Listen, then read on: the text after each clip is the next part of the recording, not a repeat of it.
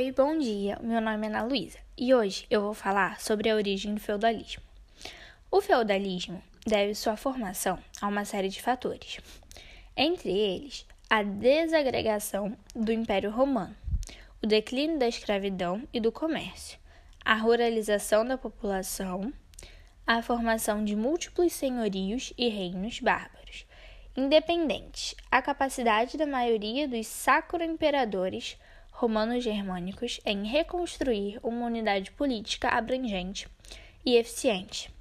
a supressão do paganismo e o fortalecimento político da Igreja Católica e do movimento monástico.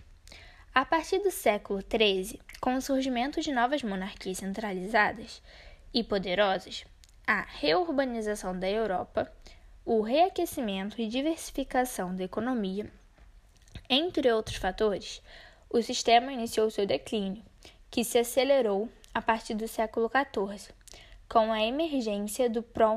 protocapitalismo, a concorrência da burguesia, a substituição de grande parte dos servos por trabalhadores assalariados, a maior laicização da sociedade e grandes mudanças culturais. Mas algumas instituições feudais mas notadamente o feudo propriamente dito,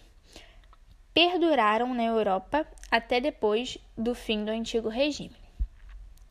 O sistema foi típico da Europa,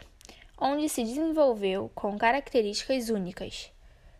mas vários historiadores vêm tentando compará-lo com outros sistemas não europeus, com resultados muito controversos. No entanto, Estudos mais recentes vêm mostrando que o sistema foi muito menos homogêneo do que se pensava,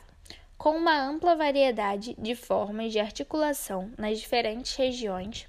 e ao longo do tempo, gerando um grande debate sobre sua definição e sobre a aplicabilidade dos antigos conceitos sobre o tema. Os romanos, a exemplo dos gregos, chamavam de bárbaros todos aqueles que não tinham seus costumes e que não falavam sua língua. Segundo Georges Dube, nobres em busca de expandir seus domínios, camponeses que criavam novas propriedades nos bosques senhorais, a fundação de novas aldeias nas fronteiras de um principado ou iniciativas individuais de pessoas em busca de mais pastos faziam os arroteamentos recuo de florestas, terrenos baldios, zonas pantanosas para criar áreas cultiváveis, na época.